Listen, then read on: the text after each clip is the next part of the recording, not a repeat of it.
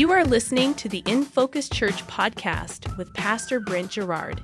In Focus Church is a multi ethnic, multi generational church in Evans, Georgia, with a mission to love God, love people, and reach the world. Be sure to like, subscribe, and leave a rating wherever you are listening, and follow us on Instagram, Facebook, and TikTok at In Focus Church. We hope this message encourages you and leaves you feeling challenged to see God's kingdom come on earth as it is in heaven. God is great. We are so privileged to be able to worship Him, to gather together in His name. Thinking about letters from home. Some of you don't know what those are. Because before the dawn of electronic communication and immediate communication, there was nothing quite as comforting or centering as receiving a letter from home from a loved one while you were off somewhere that was foreign to you or maybe a new place that you were living temporarily. I remember those days of being homesick. I remember those days of being lovesick and waiting for that letter, whether it was when I was in college or waiting for a letter from mom or dad, or whether it was later on and waiting for a letter from my future wife, Carla. It would just help remind me that, yeah, I wasn't home, but I was loved. If you're a believer here today, this would be a good day to get a letter from home. A letter from Jesus because we're far from home. Without Him in this world, we're lovesick. Tragically, yet again, our world faces another wave of atrocities thought up and carried out by human beings against other human beings. There's hatred and malice that overflows out of human hearts that end up displaying that hatred and malice with pure evil. It started with demonically influenced violence and degenerate acts against innocent people in Israel, which have now been viciously answered with war, violence, and more death of people made in the image of God. The conflicts, divisions, and murder that marks the kingdom of darkness seems to be having its way, but such is the life for those who live in Babylon. And that's where we live. It's always been this way. This isn't something new, but I am here with a letter from home to remind us, just as we sang a moment ago, that Satan, as portrayed in the book of Revelation as the dragon, and death do not have the final word in this life. We are not to fear. Why? Because God so loved this world that he sent his one and only Son to make us overcomers in Christ which leads us perfectly into Jesus' testimony in the book of Revelation. Because every letter to all seven churches ends with the same exhortation and the motivation to remain faithful to Jesus, faithful to the gospel, while living in the destruction of Babylon. To those who overcome, to those who are victorious, to those who conquer, God promises eternal life. This reminds me of James chapter 1 verse 12. Blessed is the one who perseveres under trial, having stood the test. That person will receive the crown of life that the Lord has promised to those who love him. As we start week 3 of our series Dear Church in the book of Revelation, I want you to know this is not a series about end times and Armageddon, though I'm sure that will be preached somewhere today. This is a series about how the book of Revelation was speaking to the seven churches as John wrote, inspired by the Holy Spirit, to give the testimony of Jesus about what Jesus was seeing in these churches and what he was saying to them as a result. And what he said to those churches then can now be looked at in our own churches and our own lives today to see what Jesus has for us. Therefore, we're not reading Revelation like a crystal ball, but we're reading Revelation as an x ray to look deep inside our hearts and minds, specifically to the church and specifically to In Focus Church today. Can we remain faithful to Jesus and the gospel while still living in Babylon? The irony that we're in a series on Revelation, well, all these horrific and heinous acts have been taking place this week, is not lost on me. Babylon is always with us. And it represents all the evil this world has to offer, particularly when it comes to hatred and division among those that God created in His image. Think about that for just a moment. That God created us to bear His image in the earth. And Despite that, despite the call on our lives to bear his image in the earth, we continually choose the wrong bearing. What I mean by that is we continue to bear false witness against one another. We continue to bear up arms against one another instead of bearing with one another and bearing each other's burdens seems to be that our goal is to bury our enemies as opposed to what Jesus said in Matthew 5, and that is to bless those who cursed you, do good to those who hate you. Not my words, Jesus' words. But for those who have ears to hear, to those who overcome, to those who are victorious, we have to let God's word examine our lives to see if we are being the dissident disciples who continue to live out and proclaim the gospel that Jesus died for us to do. What does dissident mean? It means those who oppose the official policy, particularly of an authoritarian state. In this case, those who oppose the official policy of the enemy of our God in this world. Let's read our text today. If you have your Bible, I want you to turn to the book of Revelation. Revelation chapter 2, verses 12 through 17. And we're reading the letter to the church at Pergamum. This is the third letter that we've looked at. It says this starting in verse 12 To the angel of the church in Pergamum, write, These are the words of him who has the sharp, double edged sword. I know where you live, where Satan has his throne. Yet you remain true to my name. You did not renounce your faith in me, not even in the days of Antipas, my faithful witness, who was put to death in your city where Satan lives. Nevertheless, I have a few things against you. There are some among you who hold to the teaching of Balaam, who taught Balak to entice the Israelites to sin so that they ate food sacrificed to idols and committed sexual immorality. Likewise, you also have those who hold to the teaching of the Nicolaitans. Repent, therefore, otherwise I will soon come to you and will fight against them with the sword of my mouth. Whoever has ears, let them hear what the Spirit says to the churches. To the one who is victorious, I will give some of the hidden manna. I will also give that person a white stone with a new name written on it, known only to the one who receives it. Now, I want you to remember this morning that each of these seven letters that we're going to look at, for the most part, all include an affirmation, a correction, and then motivation. This is actually normative for the Word of God in our lives. This is the pattern of God's word in our lives, or at least it should be. Whether you realize it or not, can I just tell you how much the church continues to need affirmation, correction, and motivation? In fact, as we gather today, I hope that you receive affirmation. I really do. I want you to be encouraged today by the Word of God. God wants to encourage you through His Word because we all need it in this community of faith called the church. In order to stand firm, we need to be affirmed in our faith by one another, by God's word. There's nothing quite like the affirmation that comes from other dissidents, other chosen exiles, if you will, other brothers and sisters in Christ who have the same heart and the same mission to encourage each of us to press on towards the goal in Christ Jesus. Don't give up.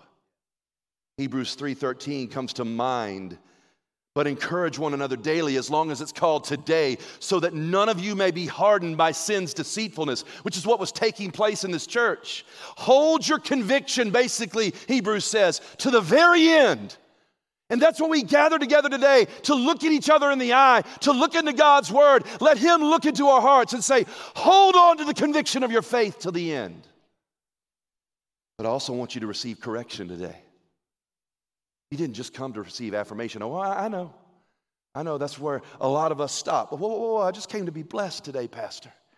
Just came to be affirmed and encouraged in what I already believe. But I'm here to tell you, you're here to receive correction today. And I hope you realize that you need that as well. And if you don't realize that you need correction, we're in trouble. There is nothing quite as stunted in the spiritual growth than a Christian who cannot be corrected anymore. It becomes so easy to go from teachable to the unreachable because of pride or apathy, or in the case of the church of Pergamum, worldliness and a hardening of a heart because of sin that we've accepted in our midst. Remember, when we gather together around the Word of God, it is for what? 2 Timothy chapter 3, verse 16 tells us exactly what it is for.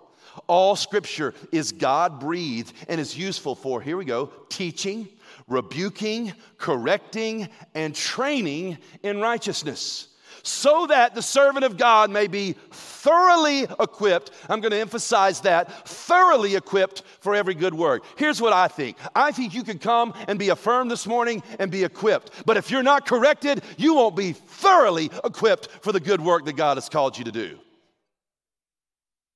You going to reject correction and rebuking? Yeah, I don't like that. Teaching and training in righteousness? That's fine you won't be thoroughly equipped. Then, lastly, the spiritual training ends with motivation. Why? Because after I get corrected, I need some motivation. I think we all do. And God says, I know because I created you, I know your frame. You don't just go with correction, there's some motivation. And it's what are we doing this for? We're doing this for the glory of God, for the glory of the one whose name we worship today. We do it for Him, but also for our good God who has an eternal home beyond our ability to comprehend its beauty and its splendor. There's a heavenly home where our reward will be great while we're still living in Babylon. We have to remember that is our motivation. Somebody needs to wake up in here this morning because this is the truth of God's word to help encourage us. Let's go back and look at the specifics of this three part spiritual training, if you will the affirmation, the correction, and the motivation that's given to the church at Pergamum. What was those? What was the affirmation? What was the correction? What is the motivation? And how does it speak to us today? First of all, verse 13, the affirming part, the part we all like, the part we all enjoy. I know where you live where Satan has his throne. I don't know where you live today, but I don't know if anybody, hey, you know where you live? Where Satan has his throne. I mean, I don't care what bad part of the neighborhood you might have found yourself in, I don't know if it's where Satan has his throne. They feel like that at times. Yet you remain true to my name. You did not renounce your faith in me, not even in the days of Antipas, my faithful witness, who was put to death in your city. And just in case you forgot, your city where Satan lives. Here's, here's really what is, is being said in, in kind of in a more colloquial manner. Hey, I know your church is in Satan's backyard, so great job on remaining true to my name.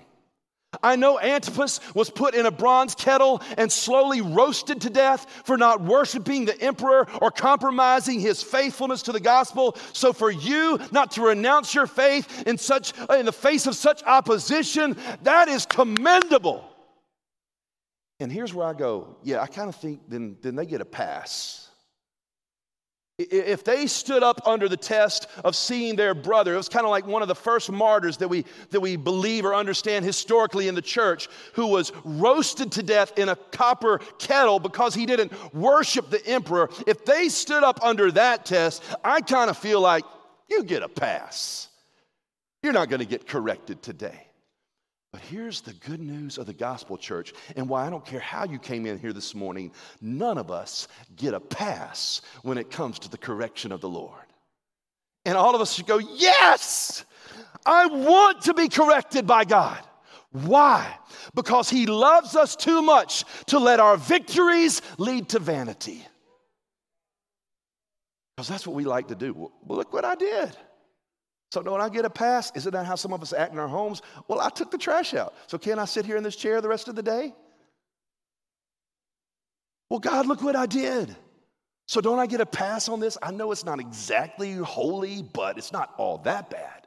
And I did stand up under persecution. We love to point to our good qualities. And so does God. That's what he did. That's what he starts with. He's pointing to their good qualities first. He loves to do that. But then it's not at the expense of neglecting the areas we still need refining and we still need holiness. So, since Satan can't get the church to fold under persecution and threat of death from the outside, he tries another route of temptation in Pergamum, and that is from the inside. He deceives the church into apathy and compromise within their own lives through false teaching and spiritualized sin. I'll get into that a little bit more. What the heck is spiritualized sin? Oh, it's just what we do to rationalize things that don't honor God. This is for us, church. Listen up. If Satan can't get you to renounce your faith one way, he just tries another way. He doesn't give up. He doesn't move on. This is who he is. He is a destroyer. He tries something else. If he can't defeat us from the outside with persecution, he'll try to destroy us from the inside with division. That's why victory in one area of your life doesn't make you immune to temptation and attack in all areas of your life. So be willing, hear me, be willing to be corrected, or as we just sang from our hearts, be willing to be refined, to be made holy as He is holy. Let us be the type of church that actually shows up on Sunday and doesn't just cry out for affirmation, but cries out for correction as well. God, as the psalmist, see if there be any wicked way in me, anything in me that's not like you, God, and show me and correct me. So here comes the correction. Nevertheless, verse 14, even though you've, under, you've withstood all of this craziness in Babylon, I have a few things against you. There's some among you who hold to the teaching of Balaam, who taught Balak to entice the Israelites to sin, so they ate food sacrificed to idols and committed sexual immorality. Likewise, you have also you also have those who hold to the teaching of the Nicolaitans. I don't have time to contextualize everything here in this letter, but even though this letter is not to us, I want us to see how it's for us. What Jesus is saying to us today, summarizing the problem, the church in Pergamon had allowed heretical teaching to gain ground in the church that was counter to the gospel. And the effects of that were people in the church engaging in sexual immorality and idolatry and possibly rationalizing it through some kind of theological calisthenics. And although many in the church, watch this, many the, it wasn't that everybody in the church was doing this, there were many that were not. But although there were some, he's not just singling out the specific people who are doing these things. I'm about to meddle. Okay, listen. He was speaking to the entire church. Sometimes we think it is loving to let people alone to let people do what they're doing as a part of the body of Christ, turn our head and ignore destructive patterns or ungodly behaviors in the lives of our spiritual family. Well, I don't want to embarrass them. Well, I don't want to get involved. Well, you know, judge not lest you be judged. I don't want to get to meddling. But God holds us responsible for the health of the body of Christ and our brothers and sisters who make up that body. It is love that compels us to make sure that our body is not slowly dying from the inside out. What I mean is that the gentle rebuke is necessary for correction to be heard and heeded. How else do we fix what God sees in our lives that needs to be fixed? Well, I got just me and God. Sorry, that's not how the body of Christ works. He has given you a family. He has given you leaders. He's given you brothers and sisters, a family larger than you can imagine. One passage that immediately comes to mind from the book of James, chapter 4 If anyone then knows the good they ought to do and doesn't do it, it's sin for them. So, Christian theology has long spoken about sins of omission and commission. What we fail to do when we know what we should do is just as sinful as actually doing what we know to be wrong. That's what he's saying. Look, I know all of you didn't do this, but you let it go on. This principle is found throughout all of Scripture. This isn't new. What do we think the whole story of the Good Samaritan is about in many ways? One of the main points deals with the sin of omission. Oh, I just don't have time to do that.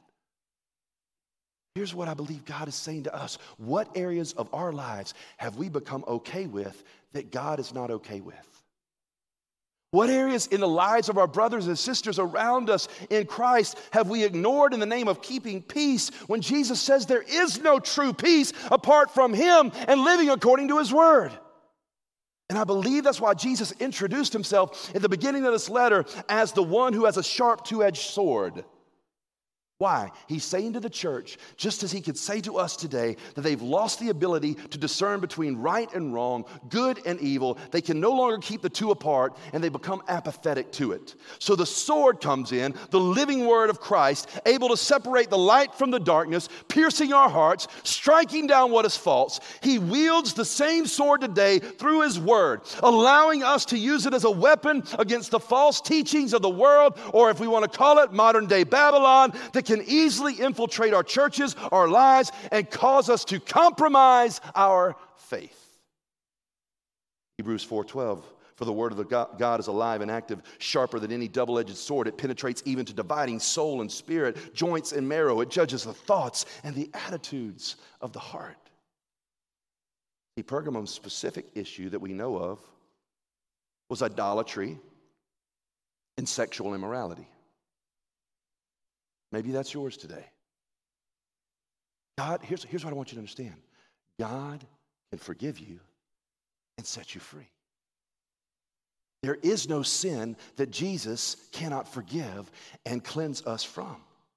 So if it's the sexual immorality in this case, whether it's outside of sex, premarital sex, extramarital sex, if it's any of those types of things, there's nothing that God cannot forgive, and that Jesus invites you to receive his forgiveness and love so that he can set you free and you can be a part of his church the way that he has died for you to be. It could be any number of things, however, in our lives that look so similar to the culture and the world around us that no one would know that we're any different than Babylon that we're dissident disciples of Jesus because there's nothing dissident about our lives. Are we God's holy people or not? Christians at Pergamum were tempted to compromise their faith. Why? To enjoy the benefits of their Roman citizenship. It's still some of the same things we deal with today. The Roman government tolerated any religious practice that also recognized and worshiped the emperor as a deity. The choice facing the church then was remaining faithful and suffering the cultural and economic consequences or compromising their faith in order to work and prosper in Babylon. See, the enemy is okay with Jesus plus. But the gospel is simply Christ alone. The enemy's okay with Jesus and a few other things that don't honor Jesus. But God said, You're going to have no other gods before. We have to recognize this problem is still relevant for us today, just as much as it was for this church. Wherever we compromise our faith to gain some worldly benefit, perhaps some gain of political power or wealth, we're guilty of accepting the false gospel of Jesus plus, or Jesus and things that don't honor Jesus. And the church at Pergamum expressed their faith for Christ on one hand, but on the other hand, they compromised when it was convenient or beneficial to them to do so. We've all been there, church, where we've had our faith in Christ on one hand, but then in some other situation, we compromised it because it was beneficial for us at that time to do so. That's what the teaching of Balaam is. So, what's the teaching of Balaam? In essence, it's referencing in this letter someone who would seek to justify their actions or their lifestyles inconsistent with the gospel by doing some, as I said a moment ago, theological calisthenics, meaning when we try to sanctify worldly values by attributing them to God. That sounds kind of weird. I would never do that. Oh, I, don't even have time to get into all the ways that we can do this. They did this because they were deceived, the scripture says. Matter of fact, the, the, the, Bible calls the devil the deceiver. And the reason that we do things that are incongruent with God's word is because we're deceived. That is the very nature of deception. We don't know. The deceiver deceives us. Why? Because he's good at it. So I want you to just see a little bit what God might be saying to us today. Let's just take an example, even from our own history. Because during the civil rights movement, say, how do we Christianize things that, that, that aren't Christian? How do we do that? The Bible and Christianity were exploited by people like a Klan leader, Sam Bowers, to justify the violent activity of the Klan, while a popular pastor, Douglas Hudgens, used the Klan to ignore the segregation and violence being promoted by the members of his church. By contrast, the civil rights struggle revealed Christians committed to stand against the values of the culture, Babylon, if you will. Black activist Fannie Lou Hamer both forgave her white persecutors and stood for justice in Jesus' name. While white Mississippian Ed King shared in the suffering of his black colleagues, recognizing that if a person calls himself a Christian, he must give up everything in this world and follow Christ. Even closer to home right now, is the church's temptation to disciple people into partisan politics, believing somehow that the way to a better world is by sanctifying our political candidate and painting them as the current savior of the world as we know it. But we forget that Babylon will never be New Jerusalem. Babylon cannot be Christianized by political power.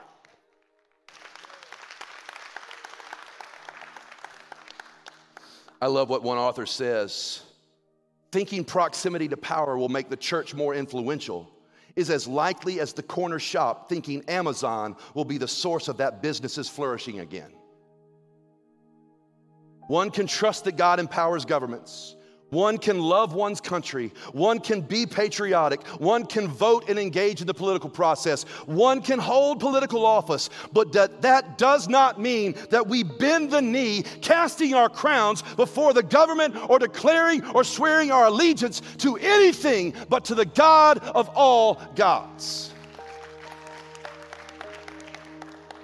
So, the only answer for the world today is for the church to be set apart and to transcend the culture that we live in. To proclaim the gospel, which is what? That Christ died for our sins according to Scripture, as 1 Corinthians says. That he was buried, he was raised on the third day according to Scriptures. We testify with our mouths and lives that Jesus died, rose, ascended, and accomplished our redemption. Or, as Revelation would say, the Lamb who died for us became the Lord who now fights for us by wielding the sword of his word, the sword that slays the dragon and beats Babylon for good. That's who we serve. So, where our lives have compromised in obvious and maybe not so obvious ways, because we were deceived, or we've been complicit by allowing our brothers and sisters to walk toward destruction without correction the response by us today is the same as it's going to be each and every time that Jesus shows us where we have become comfortable and compromising in our sin. It's the same invitation every single time repent. I don't know where all of a sudden in our lives, or maybe you don't struggle with this, but I think a lot of us do. I don't know where we came up with the idea that repent was a bad thing have to admit, yeah. Well, I'll have to, yeah. Jesus is there, full of love and open arms to receive us, to forgive us, to let his blood cleanse us and wash us whiter than snow so that we can be the holy people that he's called us to be. Repent and be healed. Receive the correction. Repent and be healed. Either we repent of our worldliness, acknowledge its presence and evil, and commit to moving in a godly direction, or as this letter says, we face the divine discipline and the loss of our light bearing capacity, which is the very purpose for our existence as a church to bear the light of Christ. I don't want to lose that. You don't want to lose that. We are not going to lose that. When you gave your life to Jesus Christ, your initial faith brought you into union with Him. But now it is the continuation of an active faith from living in the Word of God, feeding on the things of Christ, or as in this letter, the manna of the Word of God, the bread of life that is Jesus Christ, that overcomes the world and leads us into an abundancy and a sufficiency of Christ's life. A life that has both great rewards now and even greater reward for those who stand and conquer and are victorious in the future. I believe God wants to do something amazing in our church. I believe He wants to do something miraculous and amazing today. There's a lot of things going on today, and this is one of them. In whatever area of your life you have compromised, whatever area of your life you've not allowed yourself to be corrected or rebuked or taught or trained, today's a day to just say, I repent. We're going to sing a song in just a moment that leads so well into this because it's about our holy God. And the scripture says that we are to be holy as He is holy. And the only way that happens is if we are affirmed by God's word, corrected by God's word, motivated by God's word to be exactly who Jesus died for you to be, church. In the middle of Babylon, be the light that God's called us to be. I don't know what that is for you today. I don't know what that looks like for you today. I don't know what posture you might take in worship, although I would, might suggest a bended knee before the King of Kings and the Lord of Lords. And let Him do His work today that only He can do. Come with humility, teachability. Let's repent of anything that is not honoring to God so that we can shine the bright light of Christ as the church that we're called to be. Amen. Let's pray. Heavenly Father, I thank you that you are holy and that because of Jesus' shed blood on the cross, because of what you have done, your resurrection, your ascension, and for those who have received that unto their own life and believed and put their hope in you as Savior and Lord, you have called us and made us righteous. That's what you do, God. So, in this moment before we sing this last song, that I believe God wants to do something powerful in your life, if you will allow Him to do so, what I mean by that is if you will come and surrender your heart, surrender your life, surrender your actions, surrender your thoughts, surrender anything and everything in your life right now that is not pleasing to God, He wants to do something in your heart and soul. He wants to set you free, He wants to heal you. I don't have time to go through all the things that He wants to heal in this room this morning, but He knows and He can. Jesus, would you have your way? Would you make this church holy as you are holy so that we can shine brightly as the light that you have called us to be in the darkness while we still live here? Thank you for listening to the In Focus Church podcast with Pastor Brent Garrard. In Focus Church is a multi ethnic, multi generational church in Evans, Georgia, with a mission to love God, love people, and reach the world. Be sure to like, subscribe, and leave a rating wherever you are listening, and follow us on Instagram, Facebook, and TikTok at Infocus Church.